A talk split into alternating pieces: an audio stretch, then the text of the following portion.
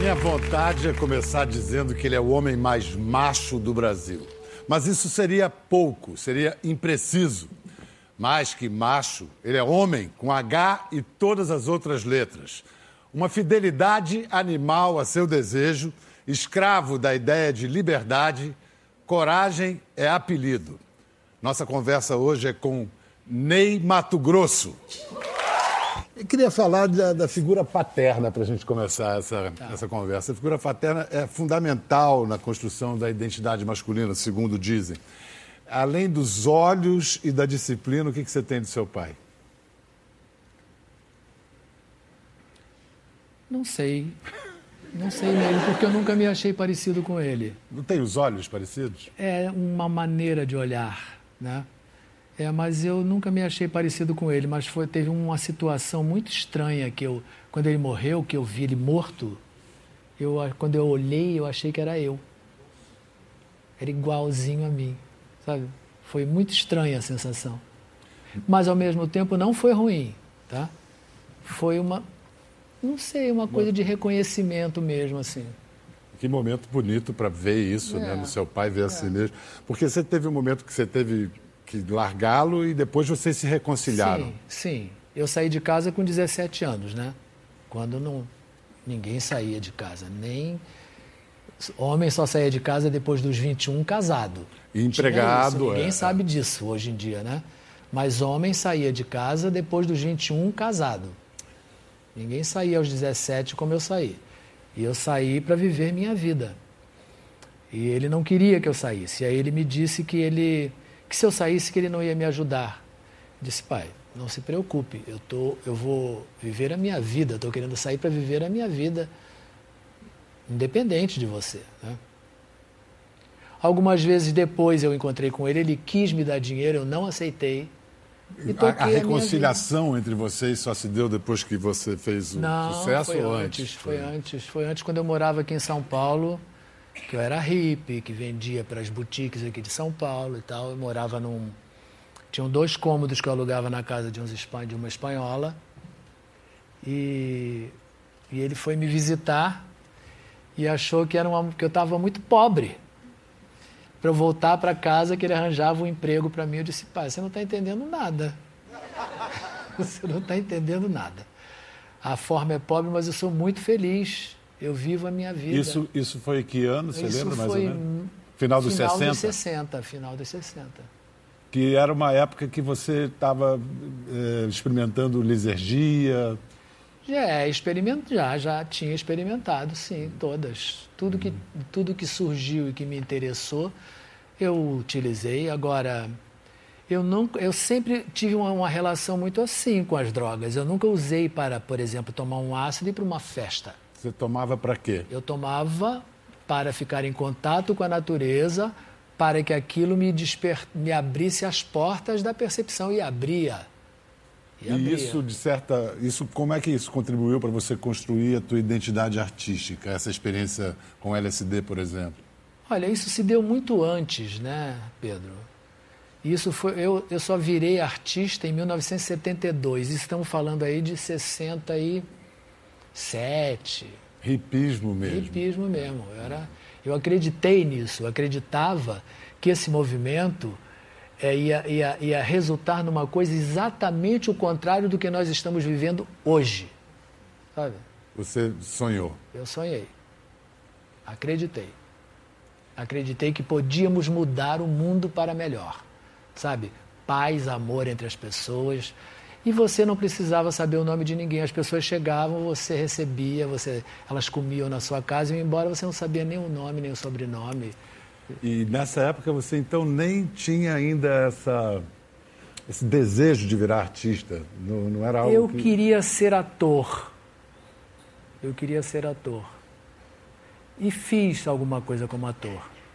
Fiz três trabalhos como ator, não cheguei a ter reconhecimento, mas nesse meio tempo eu fui chamado para cantar num grupo que precisava de um homem que tivesse voz aguda.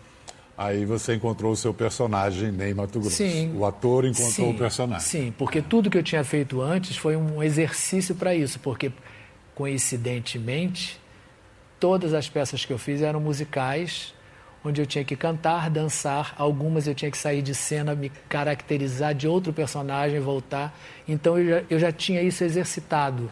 Para a garotada de 2017 se localizar, entender melhor o que significou a aparição de Ney Mato Grosso no cenário nacional, é, vamos mostrar. No auge da ditadura militar, repressão braba, surge um grupo chamado Secos e Molhados, estouro total de vendas, fenômeno de público, de superlotar Maracanãzinho. É difícil exagerar o impacto que isso causou naquele Brasil. Era uma coisa. Tanto que a, aquele início do Miele falando, você sabe o que é andrógeno, é. tentavam, de alguma maneira, enquadrar você em alguma categoria que era não, impossível. Eu não estava em nenhuma categoria, porque eu não.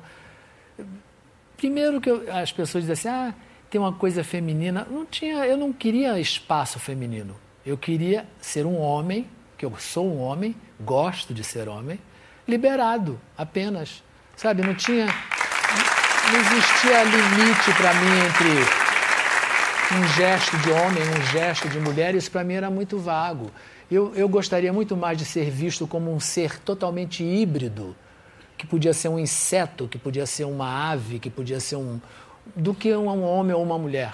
Sabe? Não, Não era e essa, essa. E essa era a diferença marcante, porque, por exemplo, nessa mesma época tinha Bowie, o Mark Bolan lá do T-Rex, mas era uma androginia meio lânguida, uma coisa meio edulcorada e tal. Você tinha uma coisa de Selvagem bicho, mesmo. É, brasileira. É, brasileira, é, latino-americana, né? Tem um momento eu acho que é por volta desse, desse momento dos secos e molhados em que você conta que havia uma orientação não olhar para a câmera, que é uma orientação de cinema em geral, mas ali tinha alguma.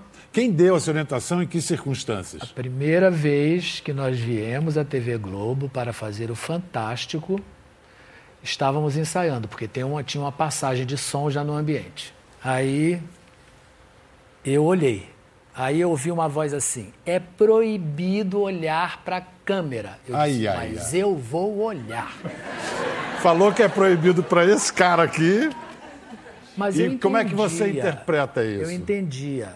Você podia ser visto pelas pessoas nas suas casas, mas você não podia se comunicar com elas. E eu queria me comunicar com elas. Olhou para a câmera. Olhei para a câmera. E sempre olhei e sempre olharei. Você confirma a história, eu vi, essa história é maravilhosa. Tem uma história de que um empresário de um grupo que estava para começar nos Estados Unidos veio a ser conhecido como grupo Kiss. O empresário te procurou para você? Eu não sei se já existia. Eu não sei se já existia o grupo. Bom, nós fomos ao México, foi um enorme sucesso. Nós íamos fazer só um fim de semana. Era assim um programa como. Eu acho que é um, que dura uma tarde inteira, assim, né? E fizemos num domingo. Foi um sucesso tão grande que pediram para a gente ficar mais uma semana lá para fazer no outro fim de semana. Nessa semana, através do empresário mexicano, eu recebi um recado que tinham dois empresários americanos que porque nós já tínhamos saído em revistas americanas porque a vendagem dos secos e molhados era, era muito expressiva. Então uma revista de música já tinha posto uma foto nossa numa página inteira. E aí? maquiados. Aí chegou essa pessoa desses dois e dizendo que estavam interessados em me levar. Eu só disse, você? Eu. Eu disse eu não quero eu não quero porque eu estou começando uma carreira no, no, meu país. Eu não quero acabar como Carmen Miranda, que foi rejeitada. Né? Eu imagina. Rejeitada aqui. Aqui. É. E tudo que eu não queria era os Estados Unidos da América, porque na minha cabeça era um império. Os ventos do norte não movem um império moinhos. distante de mim. Né? Eu não estava afim do império. Né? Na, na, na, nossa cabeça, naquela época, era o império. Né? E o império não me interessava. E aí ele disse para mim, assim, conversando, ficamos, eu conversei, recebi, conversamos. Ele disse assim, não, porque a imagem é muito boa, mas o som te, deveria ser mais pesado. Eu disse, é, tá bem, mas eu não estou interessado. Tá, bom. Meses depois, podem, quem quiser, pode ver nosso primeiro disco que saiu em 73 o do Kiss em 74. Não tem... É porque queria... disseram que nós imitávamos o Kiss.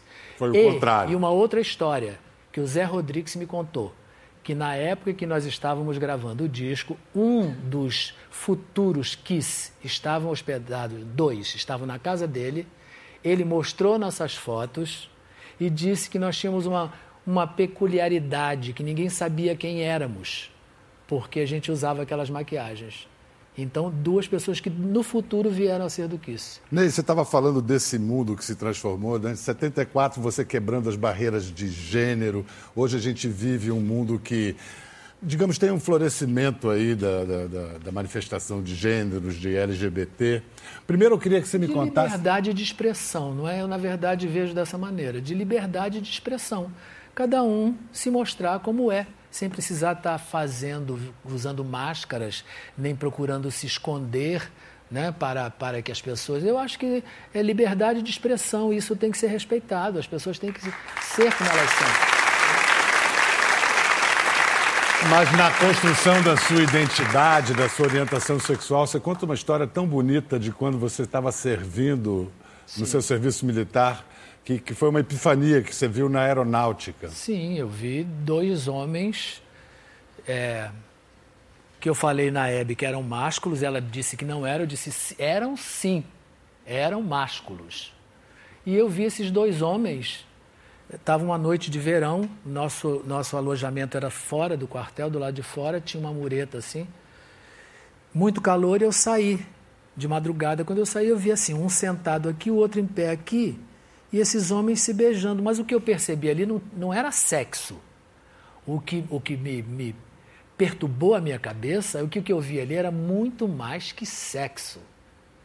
Eu via uma coisa de amor entre homens que eu, eu não sabia nem que isso era possível. Te confesso que isso me deixou muito perturbado. Desconcertado. Sim, porque eu achava, porque essas coisas rolavam Qualquer lugar que você confina homens ou mulheres, vai rolar. Né? Então rolavam coisas ali dentro, mas não era isso. Isso eu nunca tinha visto. Isso eu nunca tinha visto. Isso era bem mais complexo do que, Sim, o, do que sexo. o sexo. Sim, do que o sexo.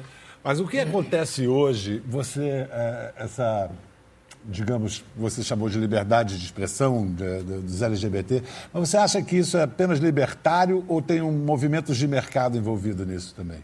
Acaba tendo, né? Acaba tendo, mas eu acho que o que move as pessoas é, é, é de dentro para fora, né? Eu conheço alguns, né? E eu entendo que aquilo é a única maneira daquela pessoa estar vivendo nesse mundo. Né? Você está falando dos trans? Sim, é. sim. Sim, eu tive contato com isso quando eu trabalhei no hospital em Brasília, isso ainda nos anos 60. Você bem jovenzito. É, eu com é. 20 anos, eu tive contato com criancinhas que tinham os dois sexos. Eu nunca tinha ouvido falar disso. E eu fui trabalhar com, com crianças, porque eu enjoei de trabalhar lá na, na, no laboratório de anatomia patológica e pedi para o diretor, que era meu amigo, disse assim, olha, me bota com criança ou com loucos. Ele disse, com loucos não tem, quer com criança? Eu disse, quero. Então eu fui trabalhar com as crianças e eu fazia recreação com elas. Tinha uma professora e eu cuidava das crianças. Coisa que também não era bem vista porque homem não fazia isso. Porque o mundo é todo chato nessa, nesse sentido, né? Homem não pode. Como não pode? E eu vi crianças com os dois sexos. E eu perguntava assim, mas e aí, como é que se resolve uma coisa dessa? Você, ah, não, tem que esperar crescer para ver qual, o que, que vai prevalecer e tal. Então, isso não é uma coisa que ninguém nasce, ah, eu vou decidir ser trans. Ninguém decide. Não é uma escolha. Não, não é uma escolha. Ney, a, a tua imagem, você chegou como Sempre foi a marca, sua marca foi a libido, uma libido agressiva mesmo. Sim. Hoje, esse Era... homem de 75 anos, ah. como é que anda a sua libido? Ótima. Para a minha idade.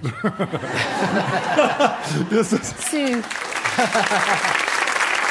Evidentemente. Sim, porque eu era escravo disso. Eu era escravo. Eu não dormia se eu não transasse. E hoje em dia não, eu, eu gosto muito mas não dependo. Acalmou. Acalmou, mas existe. Baixou o facho. Mais ou menos. Fala-se hoje muito é. desabridamente de sexo, se conversa sobre sexo com uma naturalidade, mas a gente não vê a mesma facilidade para se falar de amor. O que é o amor, Ney? Olha, o amor, meu filho, é o, a cereja, né? De tudo, porque o sexo é muito bom sem amor. Agora, com amor, ele é transcendental, assim, é uma coisa que te coloca num outro patamar, né? É muito melhor quando é com amor. E amor sem sexo? Tudo bem. Também. Tudo bem também. Até isso eu já experimentei. Amor sem sexo, que é o tal do amor platônico. Eu experimentei, era assim, era essa a condição.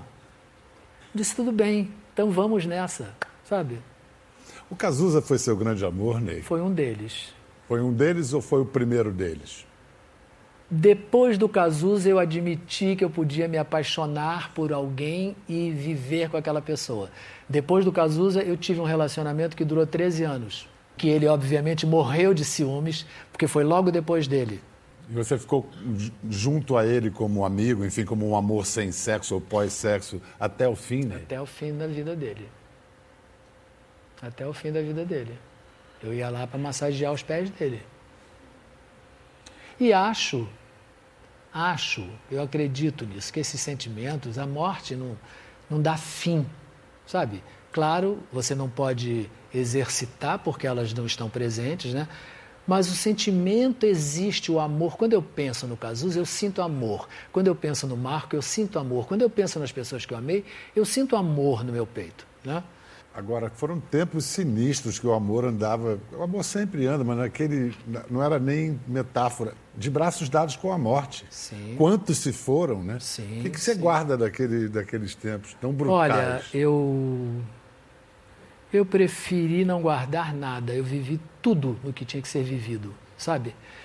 Estava entregue aquilo ali, porque foram muitos. Teve semana de eu ir três vezes ao cemitério.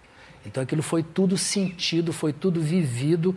Também quando passou, eu senti assim que tinha tudo acalmado, mas eu não estava preso aquilo. Eu tinha vivido aquilo, mas eu já estava em outro momento da minha vida, sabe? Depois daquilo. Então eu não, eu não vivi preso àquilo, eu não, vivi, não vivo preso ao passado, eu não fiquei estacionado na dor. Eu atravessei toda a dor, me liberei dela e fui tocar minha vida, né? Hoje a gente ouve a, a, canção do Cazuza Por que, que a gente é assim?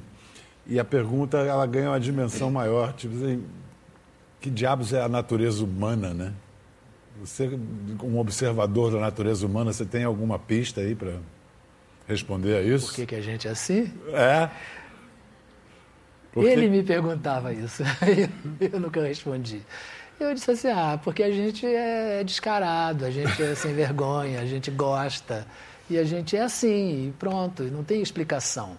E podemos ser assim, sabe? Não... E, e, tem quem goste que a gente seja assim? Tem quem goste, e tem quem não goste. Problema de quem não gosta, coma menos. né?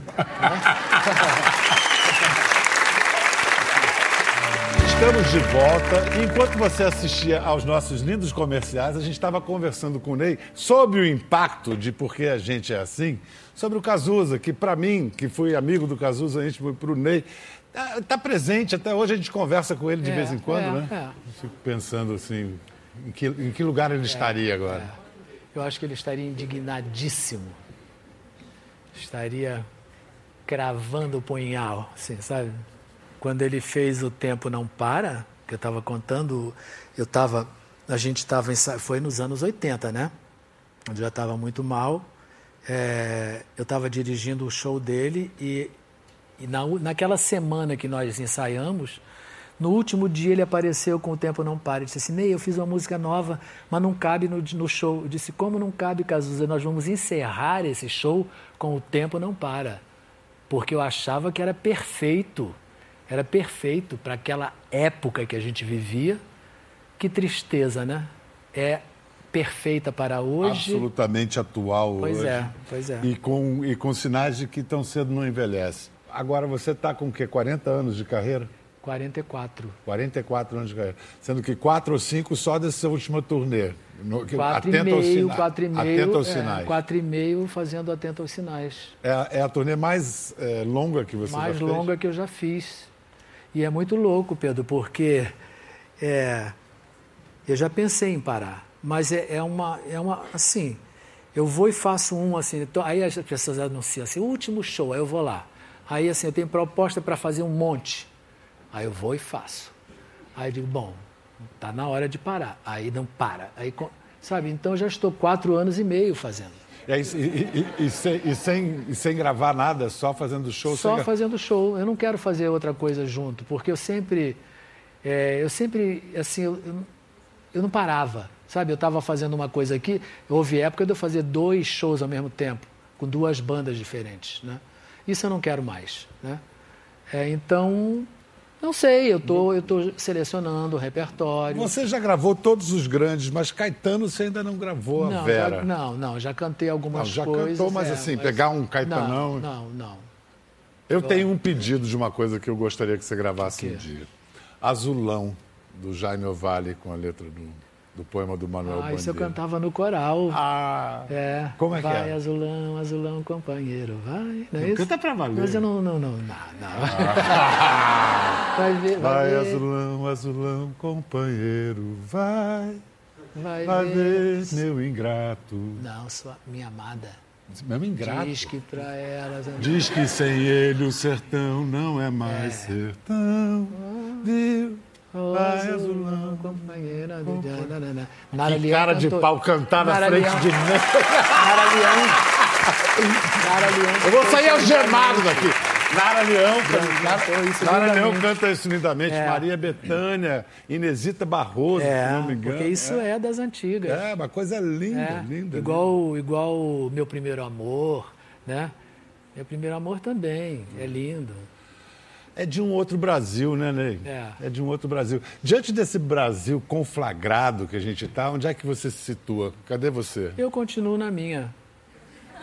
Eu Qual sempre, é a sua? Porque eu sempre fui independente futebol clube, não é isso?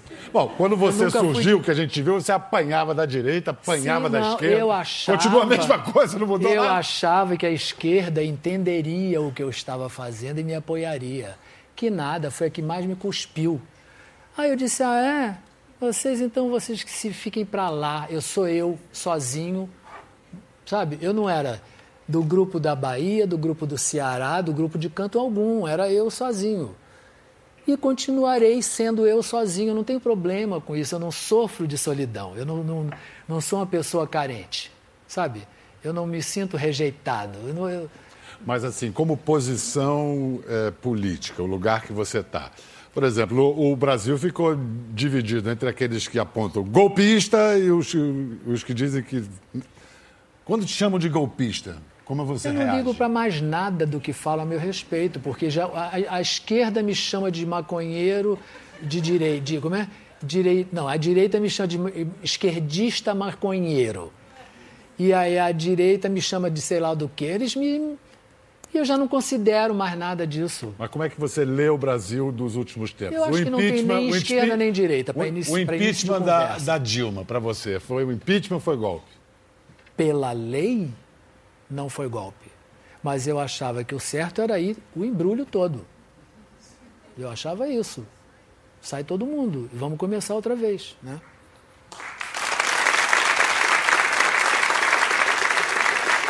É. Não posso não posso acreditar que quantas pessoas tem aqui. Todo mundo concorda. Não existe isso no Brasil.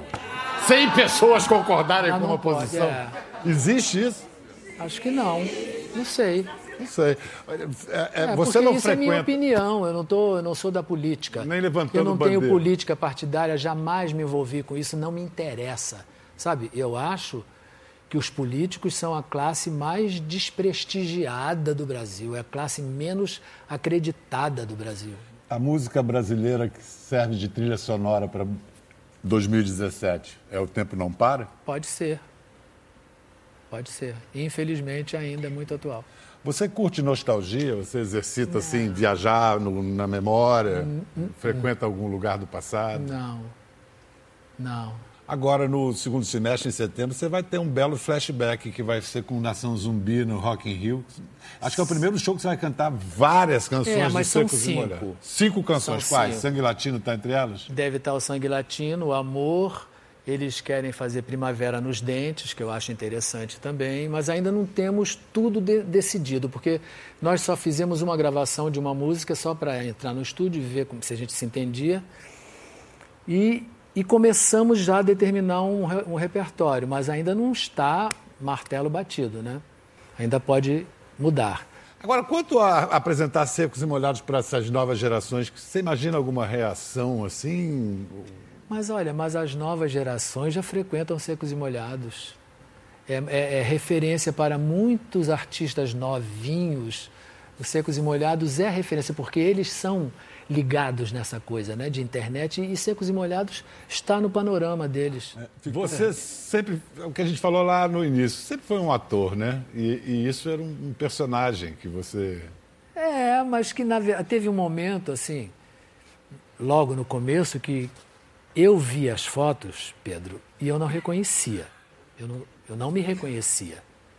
Dizia assim, que diacho é isso? Quem que, é essa criatura? É, o que está aparecendo aqui, né? Aí houve um momento que eu pensei que eu fosse esquizofrênico, sabe? Que eu tivesse dupla personalidade. Depois entendi que nada, era um outro lado meu que eu liberei que foi, né? Foi liberado violentamente, porque era um momento que eu tinha que ser eu tinha que ser agressivo, porque senão seriam comigo. Então, no primeiro momento, eu era muito agressivo. Depois, não. Hoje em dia, é, a minha relação com a plateia mudou totalmente, sabe? Eu não sinto necessidade de agredir ninguém. Eu quero acariciar a plateia, quero que elas se deliciem com a minha presença.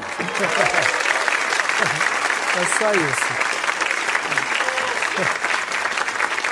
Eu tenho para mim que, que você, Ney, não tem antes nem depois. É muito difícil. Eu não consigo e não consigo, ninguém conseguiu me apontar os seus precursores e muito menos os seus sucessores. Você nomearia é difuso, alguém? Não, eu acho que tem assim uma coisa difusa, sabe? Eu acho que o Cazuza tinha um tinha ali uma coisa sucessória? Não sucessória, mas eu porque a, a, quando eu conheci a Lucinha, eu conheci a Lucinha numa boutique comprando conchas. Eu entrei para comprar umas conchas e ela estava lá, era uma senhora bonita, assim, aí ela me disse assim: "Ah, eu tenho um filho que a minha sogra faz um rabo de cavalo nele e diz assim: "Agora dança lá, meu Ney Mato Grosso". Foi assim que você ouviu assim falar do Cazuza pelo primeiro... Sim, assim que eu soube do Cazuza. Na época que ele era fotógrafo. Ou, quer dizer, antes, andava com... Antes, antes, antes, antes disso. Eu conheci o Cazuza bastante, alguns anos depois disso. E então tinha, eu digo no, no, na atitude, no comportamento tinha. No Paulo Ricardo eu observei uma coisa assim também, sabe aquela o fato de, de eu ter conseguido tirar a camisa dele mostrar o corpo e, tinha umas coisas assim, mas era tudo muito difuso. Não, eu também não vejo, não vejo. Ah, esse aí está fazendo, sabe? Não vejo isso, não vejo mesmo. Você não se reconhece em nada do que está sendo feito na música brasileira, na cultura brasileira? Não, assim, nitidamente não. Eu acho que, por outro lado, eu imagino, eu fico, eu penso que essas pessoas que nós citamos têm coragem de se apresentar, de chegar ao mundo nesse momento e se expor, porque eu tive coragem lá atrás, né? E uma coisa que eu sempre disse, eu, eu sempre disse isso, Pedro, eu disse assim, olha, não se satisfaçam com a minha manifestação. Vocês sejam, vocês são seres, cada um é um. Sejam, não, não se satisfaçam comigo. Né? Então talvez seja isso. O melhor exemplo que podia dar, exemplo de liberdade e fidelidade Sim, a seu liberdade, desejo. Liberdade, que é isso, é isso, liberdade. Vou morrer defendendo essa palavra e, esse, e isso. Se tiver que escrever alguma coisa na minha tumba, é isso, ó. Ele lutou pela liberdade de expressão, ele foi livre. Bota só isso, foi livre. foi livre. E ajudou muita gente a se libertar também. Obrigado, Ney. Muito obrigado, obrigado mesmo. Todo o amor que houver nessa vida, pra que é tudo todos. que você sempre deu pra gente. Pra nós todos. Obrigado. Pra você também, Pedro. Beijo. Valeu, gente. Até a próxima.